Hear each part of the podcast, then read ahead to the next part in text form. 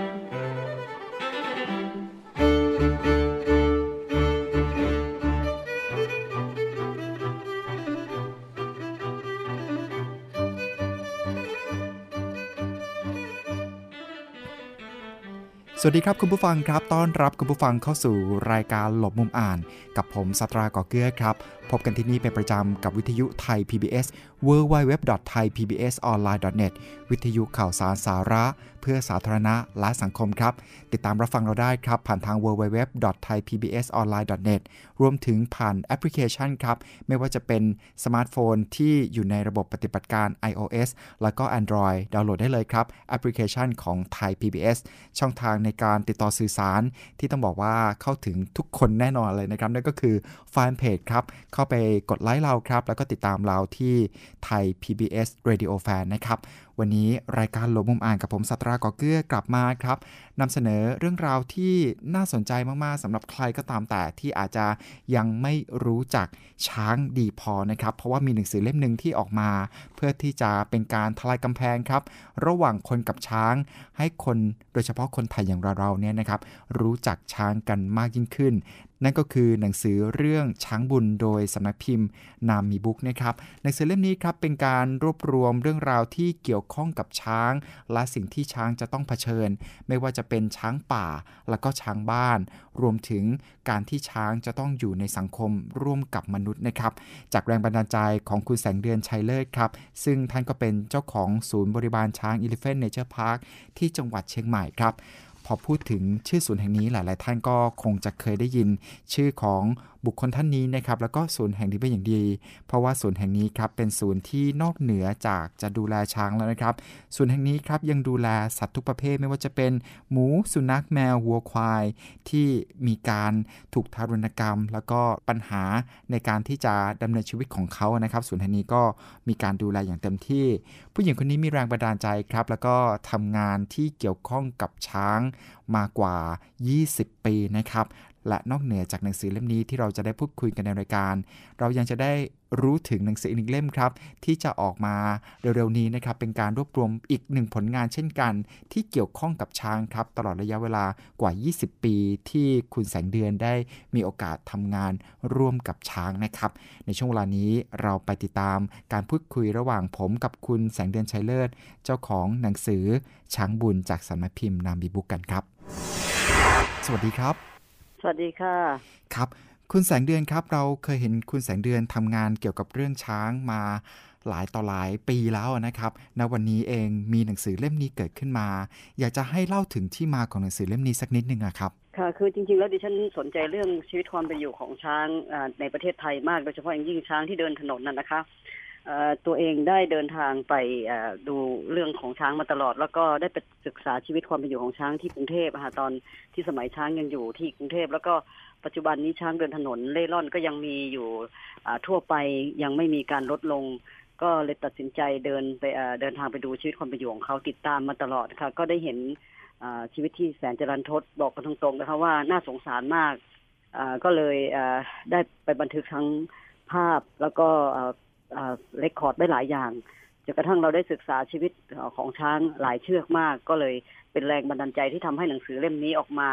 เพื่อจะมาพูดแทนลูกช้างทั้งหมดที่มีชีวิตที่ทนทุกข์ทรมานอยู่บนท้องถนนนะคะครับผมหนังสือเล่มนี้ใช้เวลากว่าจะออกมาเป็นรูปเล่มให้เราได้อ่านกันใช้เวลานานแค่ไหนครับทำศึกษาวิจัยห้าปีค่ะ ที่ดิฉันได้ติดตามเรื่องชีวิตช้างมา แล้วก็รวมทั้ง ไปศึกษาเรื่องของช้างที่อยู่ในป่าด้วย เอามาประกอบกันทั้งหมดกว่าที่จะจะได้มาเป็นหนังสือเล่มนี้ ก็ต้องเข้าใจในเรื่องวิถีชีวิตของช้างด้วย ว่าช้างอยู่กับแม่เขาเป็นยังไงอยู่กับมาอยู่หลังจากที่ต้องแยกจากแม่แล้วนะเขาจะมีความรู้สึกอย่างไรไอ้ตัวนี้เราต้องศึกษาให้ละเอียดถี่ถ้วนนะคะ ครับการทำงาน 5 ปีน่าจะไม่ใช่เรื่องง่ายเลย แล้วก็ทีมงานก็คงจะไม่น้อยทีเดียว ใช้ผู้ที่ร่วมกันผลิตหนังสือเล่มนี้รวมถึงในกระบวนการการหาข้อมูลตลอด 5 ปีเนี่ยจำนวนมากมายแค่ไหนครับรวมทั้งผู้ที่เข้าไปบันทึกเทปนะคะ รวมทั้งกองถ่ายทำเรามีกองถ่ายทำประกอบมาด้วย เพราะว่าไม่ใช่เฉพาะในเรื่องของเข้าไปดูชีวิตอย่างเดียวเราต้องไปไปศึกษาชีวิตรวมทั้งช้างป่า แล้วก็ช้างที่เดินถนน ทั้งหมดนะคะเกือบยี่สิบชีวิตอะค่ะอืมยี่สิบชีวิต ผลงานที่ออกมากับผลตอบรับเป็นยังไงบ้างครับเอ่อดิฉันค่อนข้างจะพอใจนะคะะแม้กระทั่งท่านอาจารย์ที่เข้ามาช่วย แล้วก็นักเขียน ซึ่งเขามาช่วยเรียบเรียงเอกสารให้ที่เป็นฝรั่งก็ค่อนข้างที่จะเข้าใจในเรื่องคอนเซปต์ของเรื่องของวิถีชีวิตของช้าง เพราะว่าคนเหล่านี้ก่อนที่เขาจะมาช่วยเราเราก็พาเขา เข้าไปดูสถานที่จริง แล้วก็ติดตามเข้าไปดูให้ให้เขาได้เข้าใจ เพราะว่ากว่าที่จะคือหนังสือเล่มนี้มันจะเป็นลักษณะบทโครงกวี จะเขียนออกมา มันจะเขียนได้ไม่ง่ายเลย ถ้าเกิดว่าคนที่จะเขียนไม่เข้าใจเรื่องวิถีชีวิตของช้าง แล้วก็ไม่เข้าใจในเรื่องของธรรมชาติของช้าง แล้วคนที่จะเขียนเรื่องนี้ออกมาได้ จะต้องเป็นคนที่รักช้างจริง ๆ เพราะฉะนั้นถ้อยคำที่สละสลวยนั้นจะต้องออกมาจากใจของเขา ก็ใช้เวลาทุกคนนะคะทุ่มเทกันทำงานกันอย่างหนักเลยค่ะ ครับนอกเหนือจากจะต้องรักช้างเข้าใจช้างแล้วเนี่ย เรื่องของสำนวนภาษาก็เป็นอีกสิ่งหนึ่งที่จะทำให้หนังสือนั้น ได้รับการตอบรับดีอย่างนี้ด้วยนะครับ ใช่ค่ะ คือท่านอาจารย์สองท่านที่เป็นภาษาไทยนะคะ ท่านท่านถ้าถามว่าที่เชียงใหม่นี่ท่านก็เป็นระดับอาจารย์ที่มีฝีมือในเรื่องของการเขียนโครงกรมาตลอด แล้วก็ท่านก็ทำหนังสือช่วยทางมหาวิทยาลัยมาเยอะ ดิฉันได้คัดเลือกท่าน แล้วก็เชิญชวนท่านนะคะเข้าไปร่วมงาน ท่านก็ติดตามงานไปดูไปดูงานเรื่องช้างกับดิฉันบ่อยด้วย แล้วก็ในที่สุดก็ออกมาเป็นเป็นหนังสืออย่างนี้เล่มนี้ค่ะ ครับกับท่านอาจารย์เองที่ได้ชวนมาทำผลงานนี้โดยส่วนตัวแล้วคุณแสงเดือนเคยได้ร่วมงานกันมาก่อนหน้านี้ไหมครับท่านอาจารย์ท่านหนึ่ง ท่านอาจารย์ท่านหนึ่งนี่เป็นที่ปรึกษาของอของโครงการเราอะนะคะครับแต่แล้วก็อาจารย์ยังไม่ได้ไม่ได้ได้เคยทำหนังสือ แต่จากดูผลงานของอาจารย์ ก็ได้ถามอาจารย์ว่าเป็นไปได้ไหมอาจารย์เรื่องที่จะอาจารย์จะมาช่วยพออาจารย์ตกลง เราก็ดำเนินการให้อาจารย์เข้าไปดูในเรื่องของชีวิตความเป็นอยู่ของช้าง เพื่อให้อาจารย์ได้เข้าใจ แล้วอาจารย์ก็รักช้างมากเลยค่ะ ก็ในที่สุดหลังจากที่อาจารย์ไปดูความรู้สึกอาจารย์บอกว่าสิ่งแรกที่ได้เห็นลูกช้างเดินอ คอตกอยู่บนท้องถนนนั่นคือสิ่งที่อาจารย์คือมันมันเขาเรียกว่าซึมซับเข้าไปในหัวใจ ซึ่งอาจารย์บอกว่าหลังจากที่เขียนทั้งหมดอาจารย์ต้องหลับตาทุกครั้งในการเขียนเพื่อให้เพื่อให้โครงกรนี้ออกมาได้สำสมบัติสำนวนได้ดีก็คืออาจารย์จะต้องมองภาพเหล่านั้น เพื่อให้กันออกมาเป็นบทโครงกวีอะค่ะครับนอกเหนือจากมิติในเรื่องของความเข้าใจช้าง คิดว่าหนังสือเล่มนี้น่าจะให้อะไรกับผู้อ่านบ้างครับ เรื่องของช้างบุญนะคะก็คืออเป็นเรื่องของชีวิตชีวิตที่เขียนมาจากความจริงของลูกช้างที่เรานำมาประกอบทั้งหมดเนี่ยแล้วจริง ๆ แล้วคนไทยค่ะผู้อ่าน ซึ่งเป็นคนไทยส่วนใหญ่เป็นคนรักสัตว์ดิฉันเชื่อนะคะว่าคนไทยทั้งหมดน่ะที่ช่วยเหลือช้างน่ะซื้ออาหารป้อนให้ช้าง ทุกคนควักกระเป๋าซื้อด้วยความที่ว่าอยากให้ลูกช้างได้กินอาหารได้มีความสุขแต่ข้อที่จริงแล้วยังมีผู้อ่านอีกเยอะ แล้วคนไทยอีกเยอะที่ไม่เคยรู้ว่า เบื้องหลังลูกช้างมาจากไหนแม่อยู่ที่ไหนเขาทุกทรมานอย่างไรในตัวนี้ดิฉันเชื่อว่าผู้อ่านคงจะเข้าใจในเรื่องชีวิตความเป็นอยู่ของช้างมากขึ้น หันมาเข้าใจว่าถ้าคิดถึงอกเขาอกเราว่าถ้าลูกเราถูกบังคับให้ไปเดินถนนมั่งเราจะคิดยังไง ดิฉันอยากจะให้เด็กๆด้วยนะคะได้อ่านแล้วว่ามีความรู้สึกว่าช้างก็เป็นสัตว์ที่มีชีวิต แล้วก็มีความรู้สึกเหมือนเรา วันหนึ่งเราจะดูแลเขายังไง แม้กระทั่งผู้ที่เลี้ยงช้างเองก็เหมือนกัน อยากให้ภาพเหล่านี้สะท้อนออกไปว่า ให้เขาได้มีความรู้สึกว่าสิ่งที่เรากำลังเอาเขาไปหากินคือสิ่งหนึ่งที่มีชีวิต เขาไม่ใช่สิ่งของแต่เขาเป็นหนึ่งชีวิตที่เราควรที่จะเห็นใจเขาการที่เอาเขาไปเดินตรงนั้น เขาต้องหิวหวยเขาเขาต้องคิดถึงแม่น่ะ มันมันไม่ใช่วิถีชีวิตของเขาอยากให้ผู้อ่านได้ได้เรียนรู้ในเรื่องนี้ แล้วก็อยากให้คนไทยทั้งหมดได้ตระหนักถึงในข้อของความเป็นจริงของอการแคร์ต่อหนึ่งชีวิตอะค่ะ ปกแรกนะครับจากหน้าแรกจนถึงหน้าสุดท้ายของหนังสือเล่มนี้ การร้อยเรียงเล่าเรื่องนี่เริ่มต้นอย่างไรแล้วสิ้นสุดอย่างไรบ้างครับ ครั้งแรกดิฉันเขียนเป็นอ่าเป็นเรื่องก่อนค่ะหนังสือเล่มนี้จริง ๆ แล้ว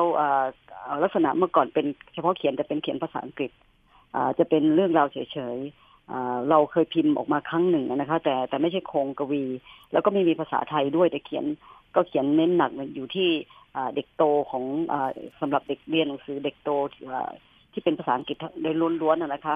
หลังจากนั้นเป็นต้นมาก็มี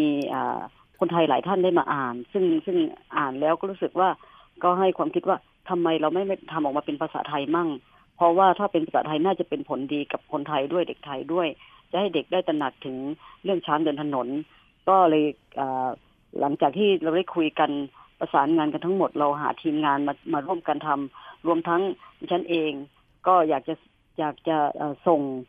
เสียงให้กับคนไทยด้วย อยากจะสื่อสารให้กับเด็กๆไทยด้วยก็เลยตัดสินใจกันออกมาเป็นรูปแบบ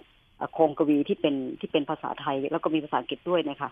ครับตอนที่เป็นเวอร์ชันภาษาอังกฤษเนี่ยครับ ตอนนั้นเรามุ่งหมายให้ใครเป็นผู้รับสารเป็นส่วนใหญ่ครับ คือตอนที่ดิฉันไปทำวิจัยนั่นนะดิฉันทำวิจัยมาเสร็จ ในช่วงที่ทำวิจัยดิฉันจะมีทีมงานที่เป็นคนฝรั่งอยู่ด้วยนะคะครับทีนี้ก็มีเพื่อนฝรั่งก็เร่งเร้ากันบอกว่าเรื่องนี้มันควรจะให้การศึกษา ตอนนั้นดิฉันเองก็ไม่ค่อยในใจ เพราะว่าเรื่องกฎหมายก็ไม่ได้ออก แล้วอีกอย่างหนึ่งบ้านเราก็พูดตรงๆนะครับว่าการเขียนเรื่องข้อเท็จจริงบางเรื่อง เราก็อาจจะเขียนไม่ได้ เพราะว่า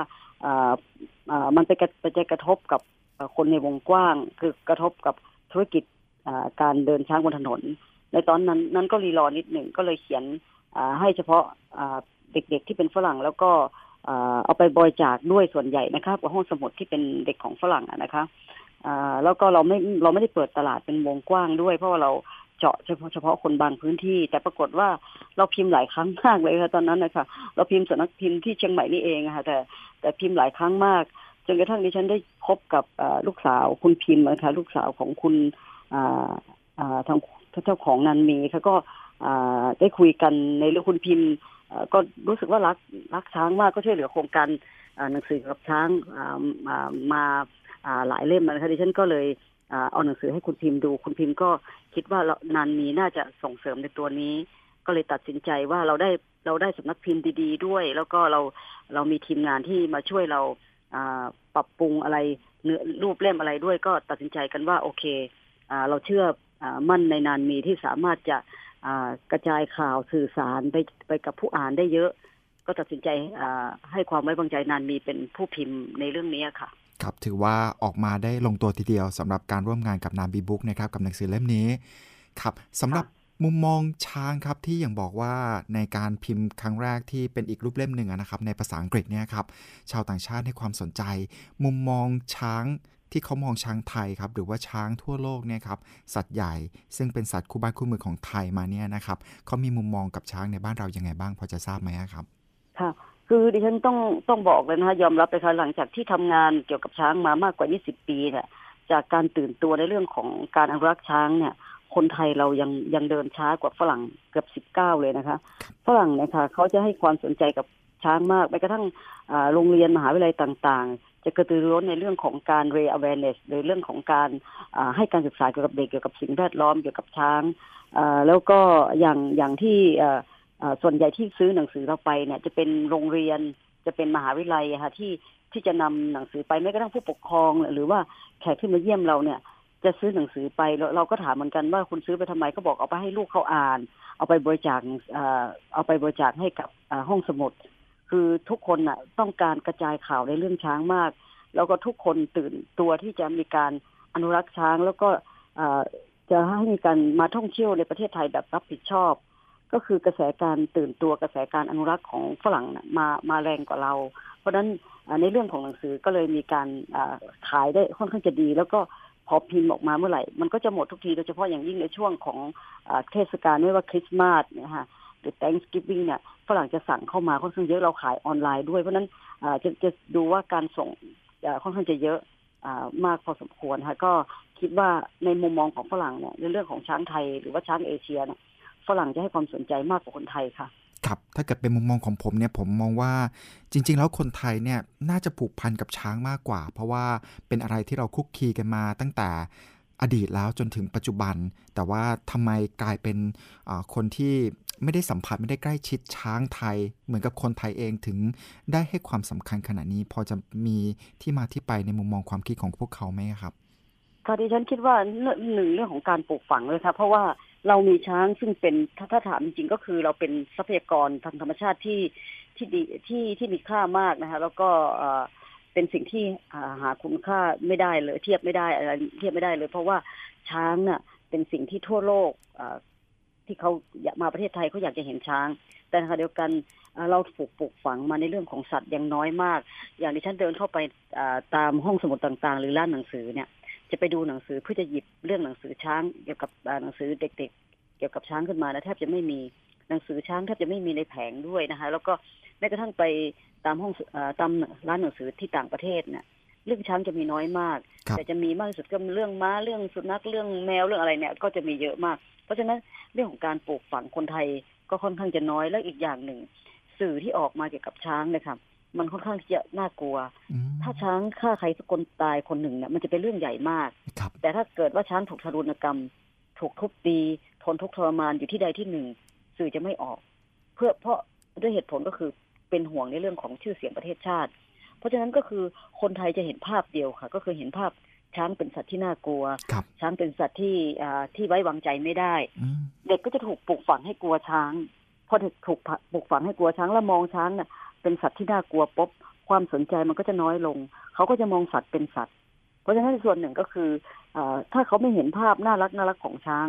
มันก็จะกลายเป็นว่า หน้าวันหนึ่งเด็กไทยก็อาจจะมองไม่เห็นความสำคัญของช้าง แต่ถ้าเกิดว่าเราดึงหนึ่งชีวิตออกมา แล้วก็ให้เป็นจุดสนใจ มันจะทำให้คนหันเข้ามามองว่าเกิดอะไรขึ้นกับช้าง แล้วทำไมช้างมันถึงทนทุกข์ทรมาน ช้างเป็นยังไงมายังไงที่มาที่ไปของเขาเป็นยังไง นี่คือจุดกำเนิดของหนังสือเล่มนี้ เพื่อเราอยากให้เขาได้รู้มุมกว้างของช้างด้วยว่าก่อนที่เขาจะมาเป็นวันนี้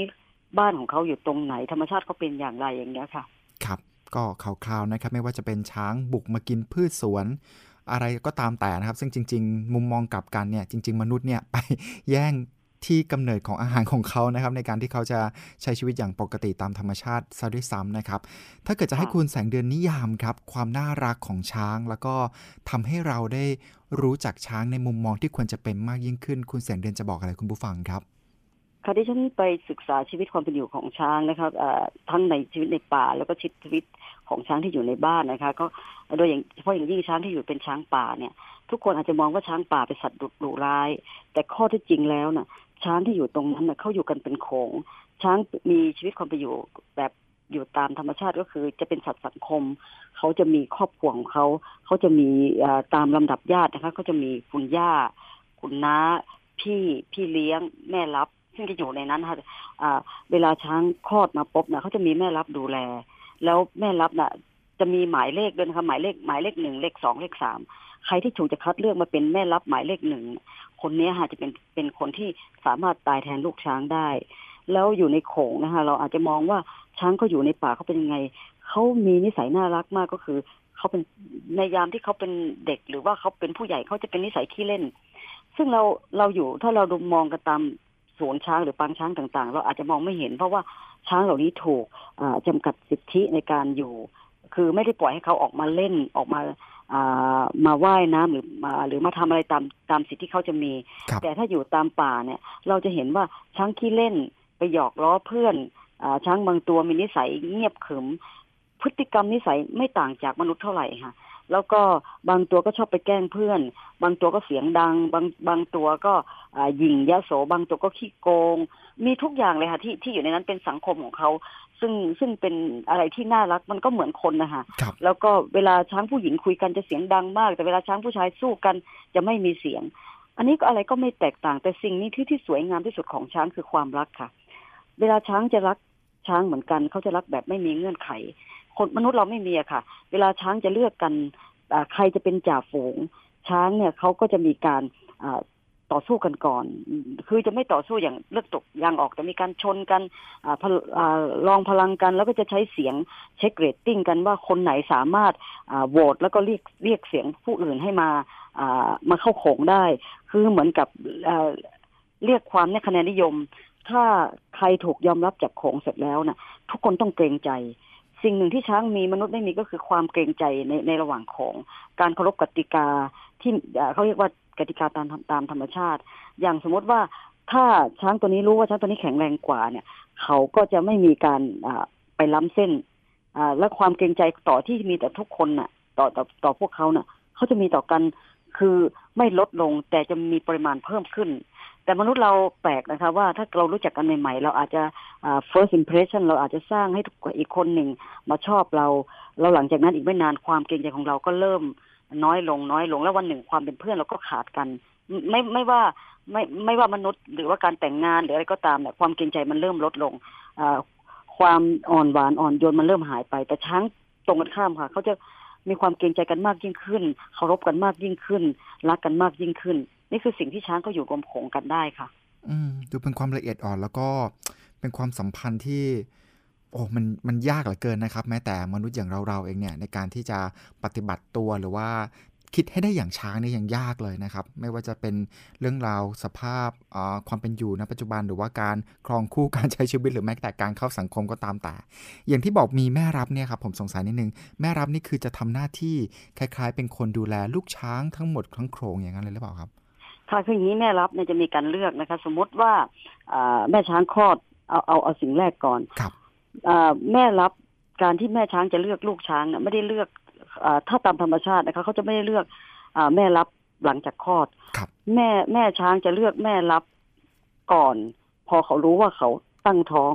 เขาจะมีการเลือกแม่รับเข้าไปประกบเขาเลย แล้วจะเขาจะเลือกแม่รับเข้าไปตามโขงเขาหนึ่งหนึ่งเชือกสองเชือกสามเชือกอยู่ในป่าเราเรียกเป็นตัวนะคะ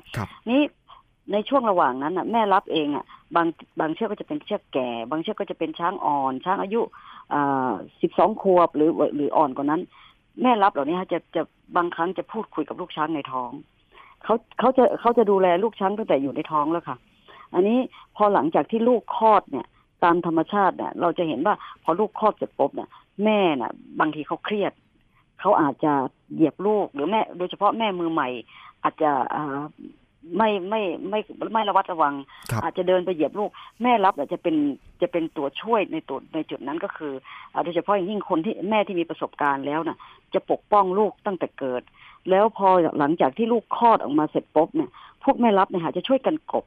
จะใช้ทรายหรือใช้ดินหรือจะกวาด กบเลือดรอยเลือดที่ที่แม่เขาคลอด เพราะว่าในช่วงที่คลอดอีกหลายวันนะคะว่าแม่ต้องตกเลือด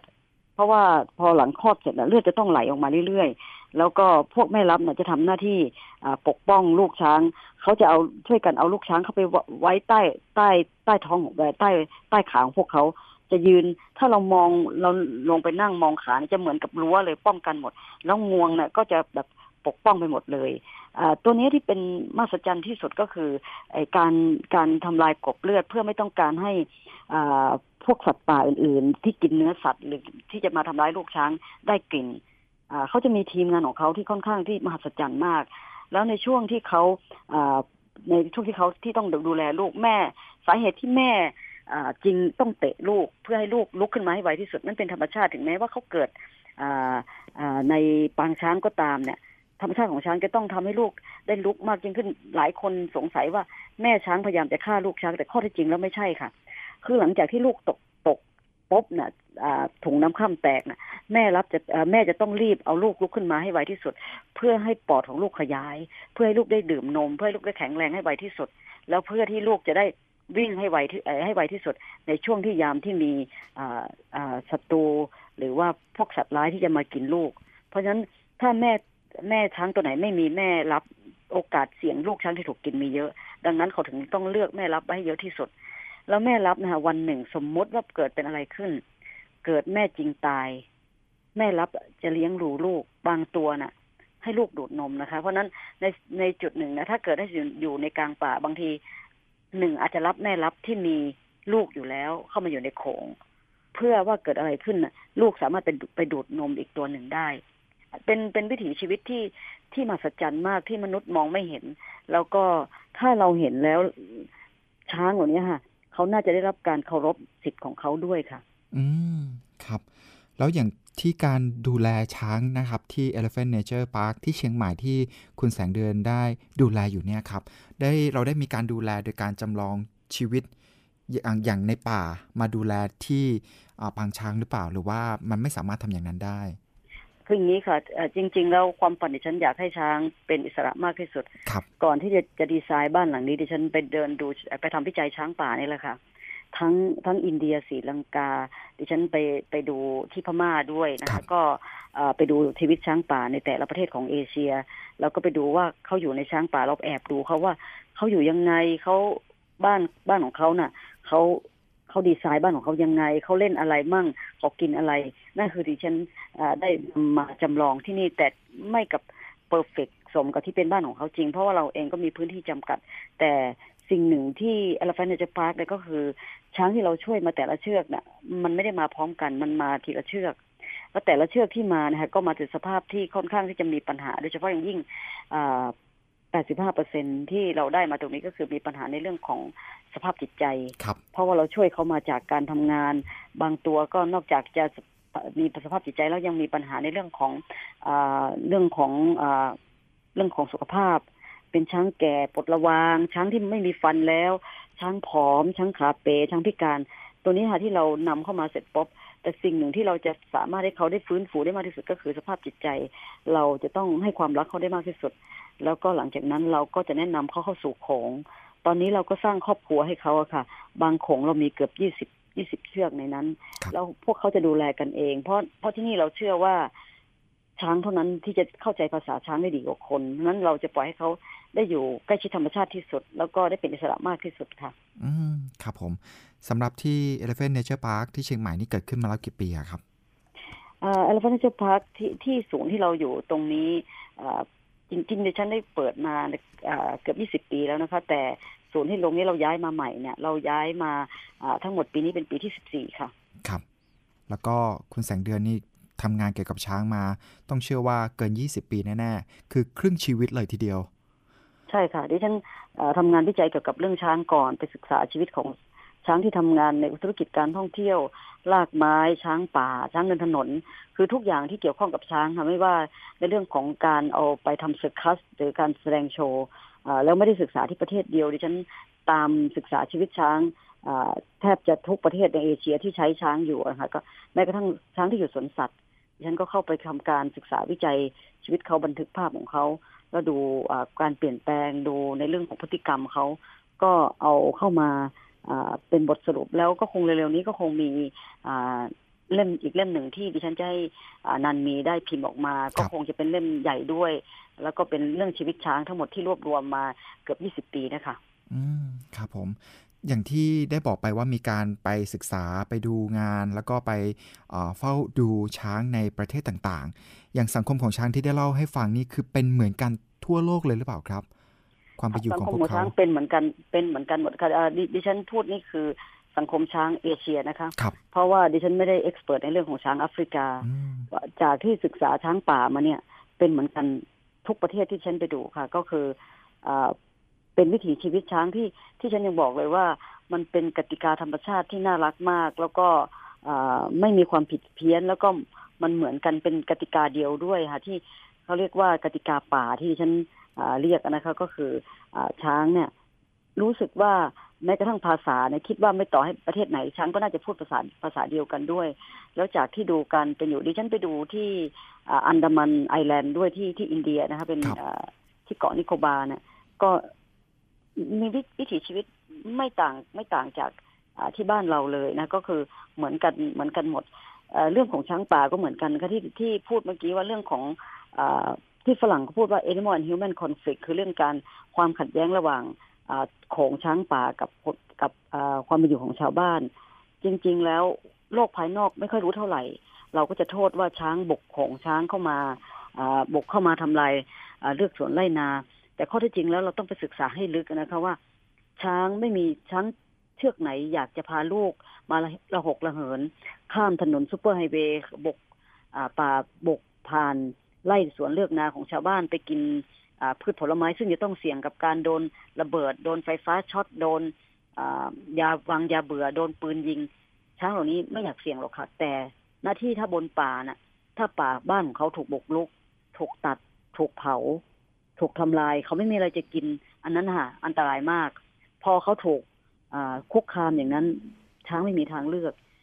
ดิฉันนะอยากจะพูดให้กับช้างด้วยนะคะว่าไม่ใช่ว่าเราจะโทษช้างอย่างเดียว ทุกวันนี้ดิฉันเห็นภาพหนังสือพิมพ์ หรือข่าวออกมาน่ะ ช้างถูกฆ่าตายถูกวางระเบิดมันอนาจใจมาก เพราะช้างเหล่านี้ไม่ไม่สามารถมาพูดความจริง ไม่ไม่สามารถมาเรียกร้องความสิทธิความเป็นธรรมให้เขาได้ครับแต่ดิฉันศึกษาชีวิตของช้างป่า ซึ่งรวมทั้งอินเดียด้วยอินเดียนี่ค่อนข้างจะรุนแรงบังคาเทศพม่า แล้วก็ประเทศไทย ซึ่งศึกษามาโดยตลอดดิฉันก็พอจะเข้าใจว่าพื้นฐานดั้งเดิม ปัญหาหลักๆ ก็คือ การบุกรุกที่ทำกินของเขา การบุกเข้าไปอของมนุษย์ที่เขาไปคุกคามชีวิตความเป็นอยู่ของเขา แล้วก็ช้างกำลังจะหมดพื้นที่ที่จะอยู่ นั่นคือสิ่งที่พวกเขาจะต้องหัวซุกหัวซนลงมาเผชิญกับเสี่ยงเสี่ยงอันตรายกับความความความเจ็บปวด หรือต้องถูกรถชนบนกลางถนน แล้วก็ต้องเสี่ยงเอาชีวิตของลูกลูกช้างมาเสี่ยงด้วยที่ฉันอยากจะให้คนที่อยู่รอบรอบป่านะคะว่ายังไงเราต้องมาหาทางดูแลชีวิตช้างป่าปณีประนอมกันสิ่งไหนที่เราจะทำได้ คนอยู่ได้ช้างอยู่ได้ ป่าอยู่ได้ เราทำอย่างไรให้อยู่ร่วมกัน ไม่อยากให้ทำร้ายเขาถ้าเกิดว่าทำร้ายเขาทำร้ายลูกเขาสงครามไม่จบค่ะ เขาต้องกลับมาแก้แค้นเรา เพราะว่าช้างมีชีวิตเหมือนเรา มีชีวิตจิตใจเหมือนกันเขาเขาเขาเขาก็มีความรู้สึกเหมือนกันว่าถ้าลูกช้างก็ถูกทำร้ายเขาก็ยกของมา เราก็ไม่ไม่มีการจบสิ้นสักที เพราะฉะนั้นมีวิธีเดียวว่าเราจะทำยังไงให้ช้างอยู่กับเราได้อย่างสงบสุข เราต้องหาทางกันค่ะ ครับ ก็เป็นสิ่งหนึ่งที่จะต้องหาทางแก้ไขร่วมกันให้คนอยู่กับช้างได้อย่างสงบสุขที่สุดนะครับ แต่ว่าทางออกนี้ดูเหมือนก็จะยากเหมือนกัน เพราะว่าคนนั้นก็มีความต้องการที่ไม่ไม่จบสักทีนะครับ ก็มีการขยายกันไป มีการเพิ่มพื้นที่ทำมาหากินเพื่อที่จะเลี้ยงปากท้อง หรือว่าต้องการค้ากำไรมากเกินไปก็เป็นปัญหาที่ค่อนข้างหนักอกหนักใจเหมือนกันนะสำหรับคนที่ดูแลช้างอย่างนี้นะครับ ใช่ค่ะครับ นอกเหนือจากการที่ช้างเนี่ยนะครับจะต้องอเผชิญกับสิ่งต่างๆ เหล่านี้ การที่ช้างเนี่ยครับได้ถูกนำมาเลี้ยง เพื่อที่จะนำมาแสดงนำมาทำสิ่งต่างๆ นานา ซึ่งถ้าเกิดเราพูดไปเนี่ยอาจจะกระทบกับหลาย ๆ ส่วนได้ คือตรงนี้เนี่ยมันจะมีเบื้องหลังใช่ไหมครับ กว่าที่ช้างเขาจะทำอะไรที่คนเข้าใจว่านั่นคือความสามารถพิเศษ ตรงนี้อยากจะถ่ายทอดหรือว่าอยากจะพูดอะไรแทนช้างเหล่านั้นบ้างไหมครับ ค่ะคืออย่างนี้ค่ะช้างเนี่ยเป็นสัตว์ป่าตามธรรมชาติตั้งแต่ยุคปัจจุบันแล้วคือคือช้างบ้านของเขาคือป่า แต่หลังจากที่มนุษย์เราเรียนรู้ที่จะนำช้างเข้ามาทำงาน มนุษย์ก็เรียนรู้ที่จะนำช้างเข้ามาฝึก ก่อนที่ช้างจะมาแสดง ก่อนที่ช้างจะมาเต้นระบำก่อนที่ช้างจะมาทำอะไรให้กับมนุษย์เราเนี่ย ทุกอย่างมันต้องผ่านการฝึก แล้วช้างเป็นสัตว์ที่มีพลังมาก กว่าจะฝึกเขาได้เนี่ย มันไม่ใช่เหมือนกับเราเอาลูกไปโรงเรียนอนุบาลเพราะนั้นมันต้องใช้มันต้องใช้วิธีการที่ค่อนข้างจะรุนแรง แล้วก็ทำให้เขาทำได้ดังดังใจเรา แต่บางครั้งเนี่ย ความกลัวของมนุษย์เนี่ยค่ะไปทำร้ายช้าง ที่จริงถ้ามนุษย์เรากลัวช้างมากจนเกินไป เราคิดว่าช้างเนี่ยเป็นสัตว์ใหญ่ เราต้องทำให้เขากลัวเราเราต้องทำอะไรก็ได้เขา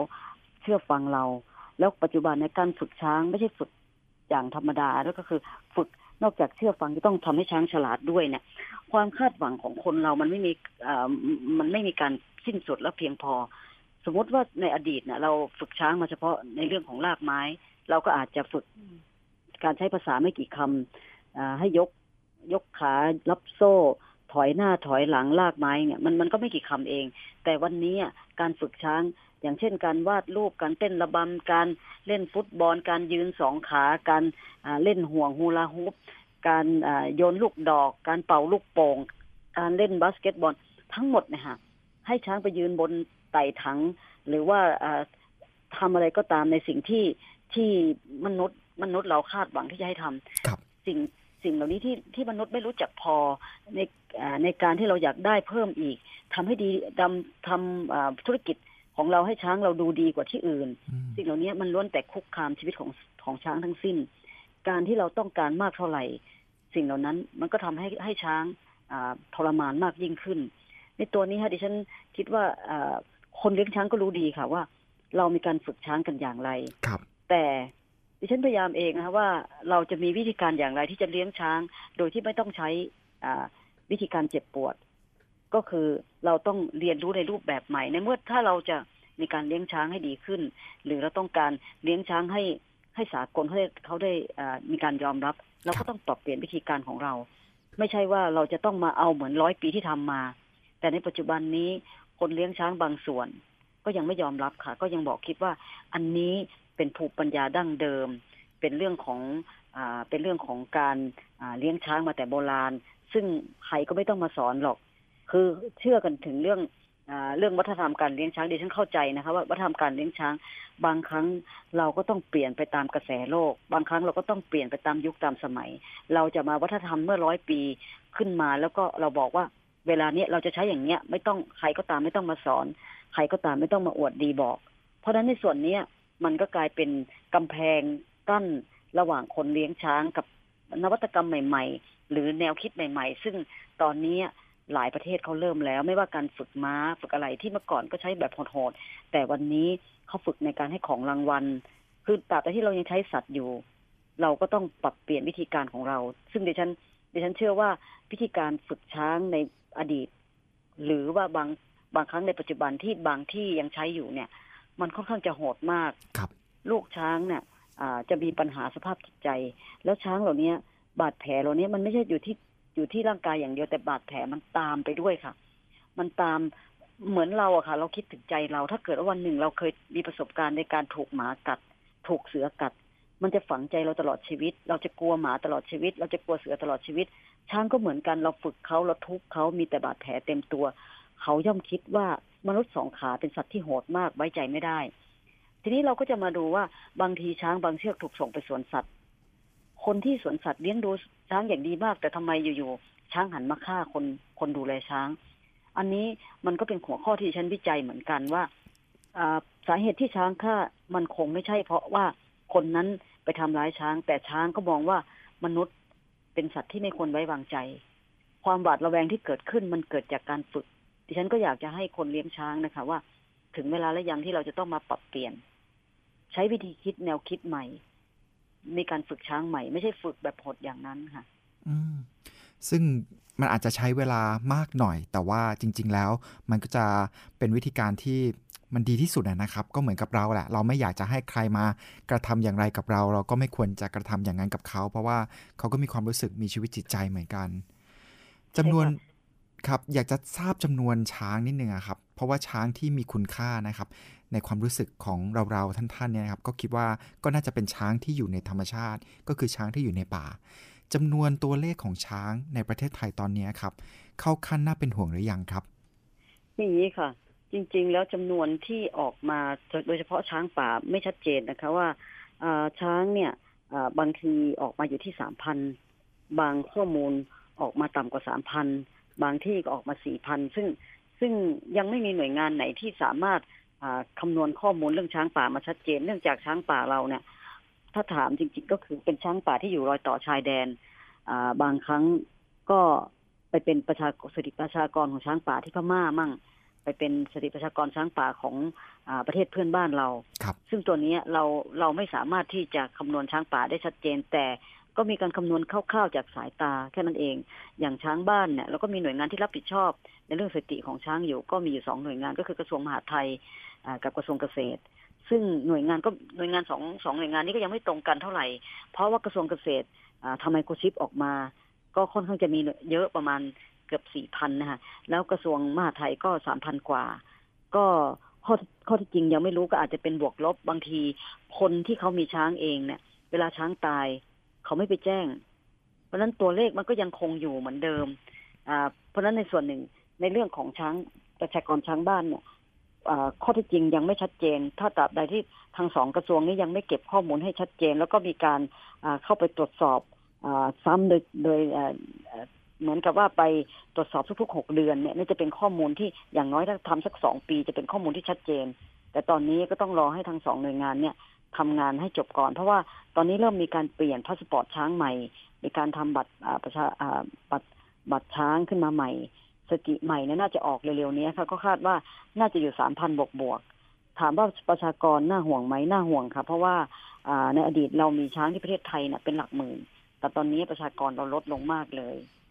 ครับ ไม่ว่าจะเป็นเรื่องของสภาพแวดล้อมของโลกเอง แล้วก็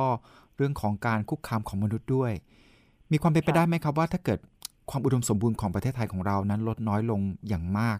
ช้างนี่ก็อาจจะย้ายไปเป็นประชากรของประเทศอื่น หรือเป็นสถิติของประเทศอื่นไปที่น่ากลัวที่สุดก็คือเรื่องของเรื่องของความอุดมสมบูรณ์แล้วก็เรื่องของพื้นที่อาศัยอยู่ของช้างนี่แหละค่ะเพราะว่าเอายกตัวอย่างอย่างลาวเพื่อนบ้านเราเนี่ยค่ะลาวเนี่ยชื่อประเทศลาวเนี่ยเราเรียกว่าล้านช้างล้านช้างก็คือดินแดนแห่งช้างล้านเชือก วันนี้ประชากรของช้างของช้างลาวเนี่ย มีไม่กี่ร้อยตัวเองนะคะ จากสถิติที่ออกมาก็คือไม่เกินสี่ร้อยสี่ร้อยเชือก นี่ค่ะก็คืออมันมันเกิดขึ้นจากในหลายในหลายเหตุผลหนึ่งก็คือเหตุผลในเรื่องของพื้นที่อยู่สองในเรื่องของความไม่เข้าใจ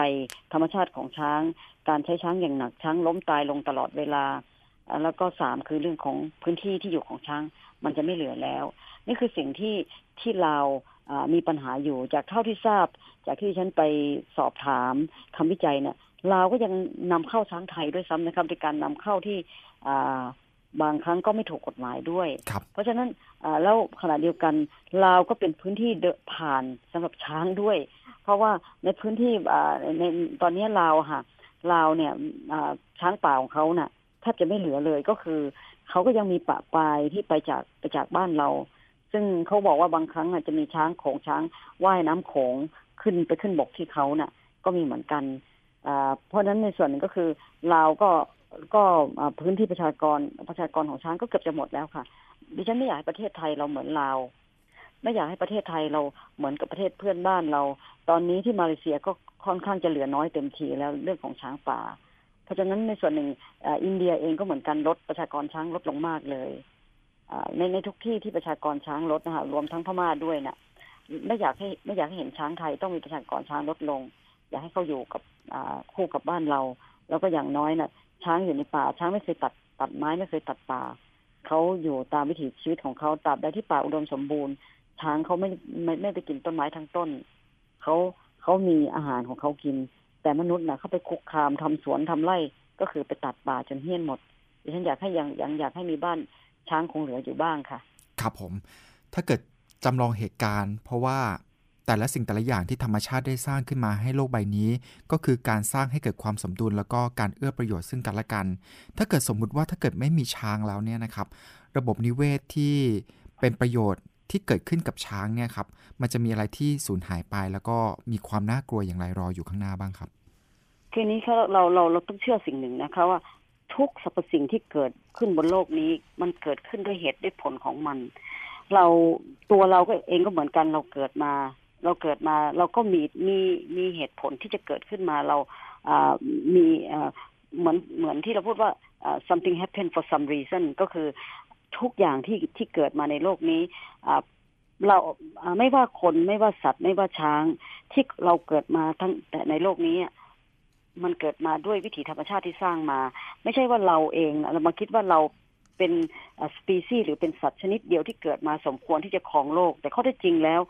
ในเรื่องของวงจรชีวิตแม้กระแม้กระทั่งพึ่งตัวเล็กๆนะคะ ถ้าวันหนึ่งเราสูญเสียพึ่งไปปุ๊บเนี่ย เราเองจะทำการเกษตรอะไรไม่ได้เลย ซึ่งปัจจุบันมนุษย์ไม่เข้าใจในจุดนี้เหมือนกันวิถีชีวิตของช้างที่อยู่ในป่า ซึ่งเรามีแต่ดึกดำบรรแล้วเนี่ย ช้างนี่จริง ๆ แล้วช้างเป็นนัก นักทำสวนที่ยิ่งใหญ่มากเลยนะคะ จากที่ดิฉันได้เลี้ยงดูช้างมาเนี่ยแม้กระทั่งเราไปดิฉันไปดูช้างป่าเนี่ย ช้างนะถึงแม้ว่าเขาจะไปเขาจะไปกินอะไรก็ตามในป่าเนี่ย เวลาช้างถ่ายลงมาเนี่ยตัวมูลของช้างเนี่ยจะเป็นปุ๋ยอย่างนี้ แล้วก็อาหารที่เขากินเม็ดที่เขาคายออกมาเนี่ยเขาก็จะปลูกใหม่เขากินเสร็จเขาก็ปลูกด้วย ซึ่งซึ่งในตัวนี้ค่ะช้างช้างดีกว่ามนุษย์เยอะมากเลยนะคะ ก็คือ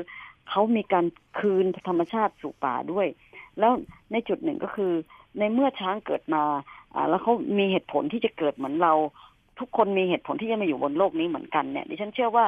เราก็ไม่สมควรไปทำวิทำลายวิถีชีวิตของผู้อื่นทุกชีวิตที่อยู่บนโลกนี้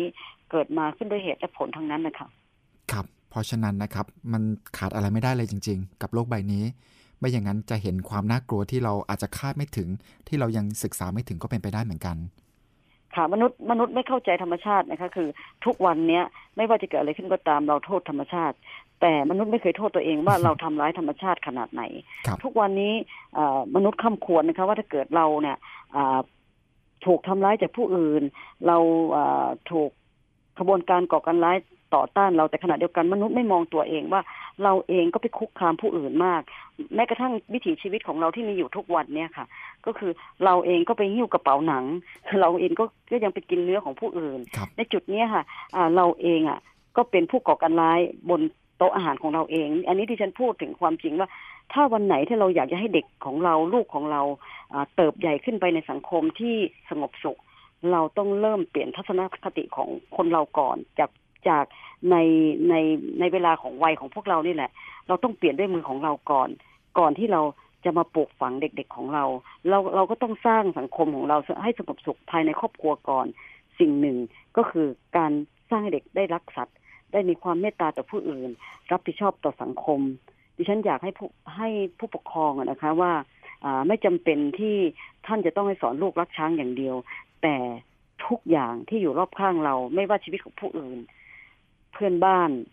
สัตว์เล็ก ๆ ถ้าเราสอนลูกเราได้ เราควรจะสอนนะคะ เราสอนถ้าเราสอนเด็กปลูกฝังเด็กให้เป็นคนเมตตาเอื้ออาทรต่อผู้อื่น สิ่งนี้ค่ะ มันจะทำให้เด็กมีความอ่อนโยนขึ้น และสังคมมันจะอยู่อย่างสงบสุข เพราะถ้าเกิดว่าเราสอนให้เขาได้รู้จักรับผิดชอบต่อผู้อื่น แล้วก็ช่วยเหลือเผื่อแผ่ต่อผู้อื่นนะคะ ครับผม สุดท้ายอยากจะให้ฝากครับ ถึงหนังสือเล่มนี้สำหรับใครก็ตามแต่ที่เพิ่งเปิดมาฟัง แล้วก็กำลังมองหาแล้วก็อยากจะทดลองอ่านกับหนังสือเล่มนี้นะครับที่มีความตั้งใจทุ่มเทในการทำออกมาและรวมถึงหนังสือเล่มที่เป็นการรวบรวมประสบการณ์กว่า 20 ปี ที่จะมาถ่ายทอดในโอกาสต่อไปด้วย ฝากตรงนี้นิดนึงครับค่ะดิฉันอยากจะให้คนที่รักช้าง หรือคนที่ยังไม่รู้จักช้าง หรือสนใจที่จะศึกษาชีวิตช้างนะคะอยากจะให้ พิจารณาหนังสือเล่มนี้ดูนะคะว่าท่านลองหยิบขึ้นมาแล้วก็เอามาอ่านหรือเอามาให้กับเพื่อนๆ ครอบครัวที่บ้านได้อ่าน แล้วท่านจะได้รู้ว่าจริง ๆ แล้วช้างเป็นยังไง แล้วท่านจะเข้าใจวิถีชีวิตของช้างล้ำลึกเข้าไป จะมองภาพในบางภาพที่ท่านมองไม่เห็น จะมองสิ่งบางสิ่งที่ที่เป็นความน่ารักความสวยสดงดงามของของช้าง ซึ่งซึ่งมนุษย์เอง จะมองไม่เห็นในจุดนั้น ดิฉันเชื่อว่าหนังสือเล่มนี้ จะเป็นหนังสือเล่มหนึ่งที่พังกำแพง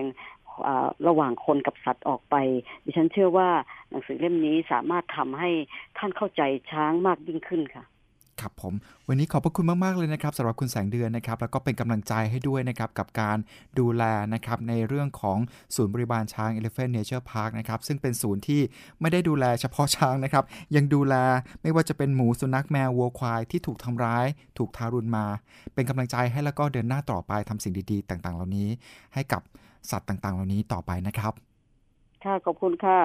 ขอบคุณมากค่ะที่ที่เชิญที่ฉันออกรายการค่ะ ครับ ขอบพระคุณครับ หวังไปอย่างยิ่งว่าเล่มต่อไปถ้าออกมาจะได้รบกวนมาพูดคุยกันต่อนะครับ ค่ะ ขอบคุณค่ะ สวัสดีค่ะครับ สวัสดีครับ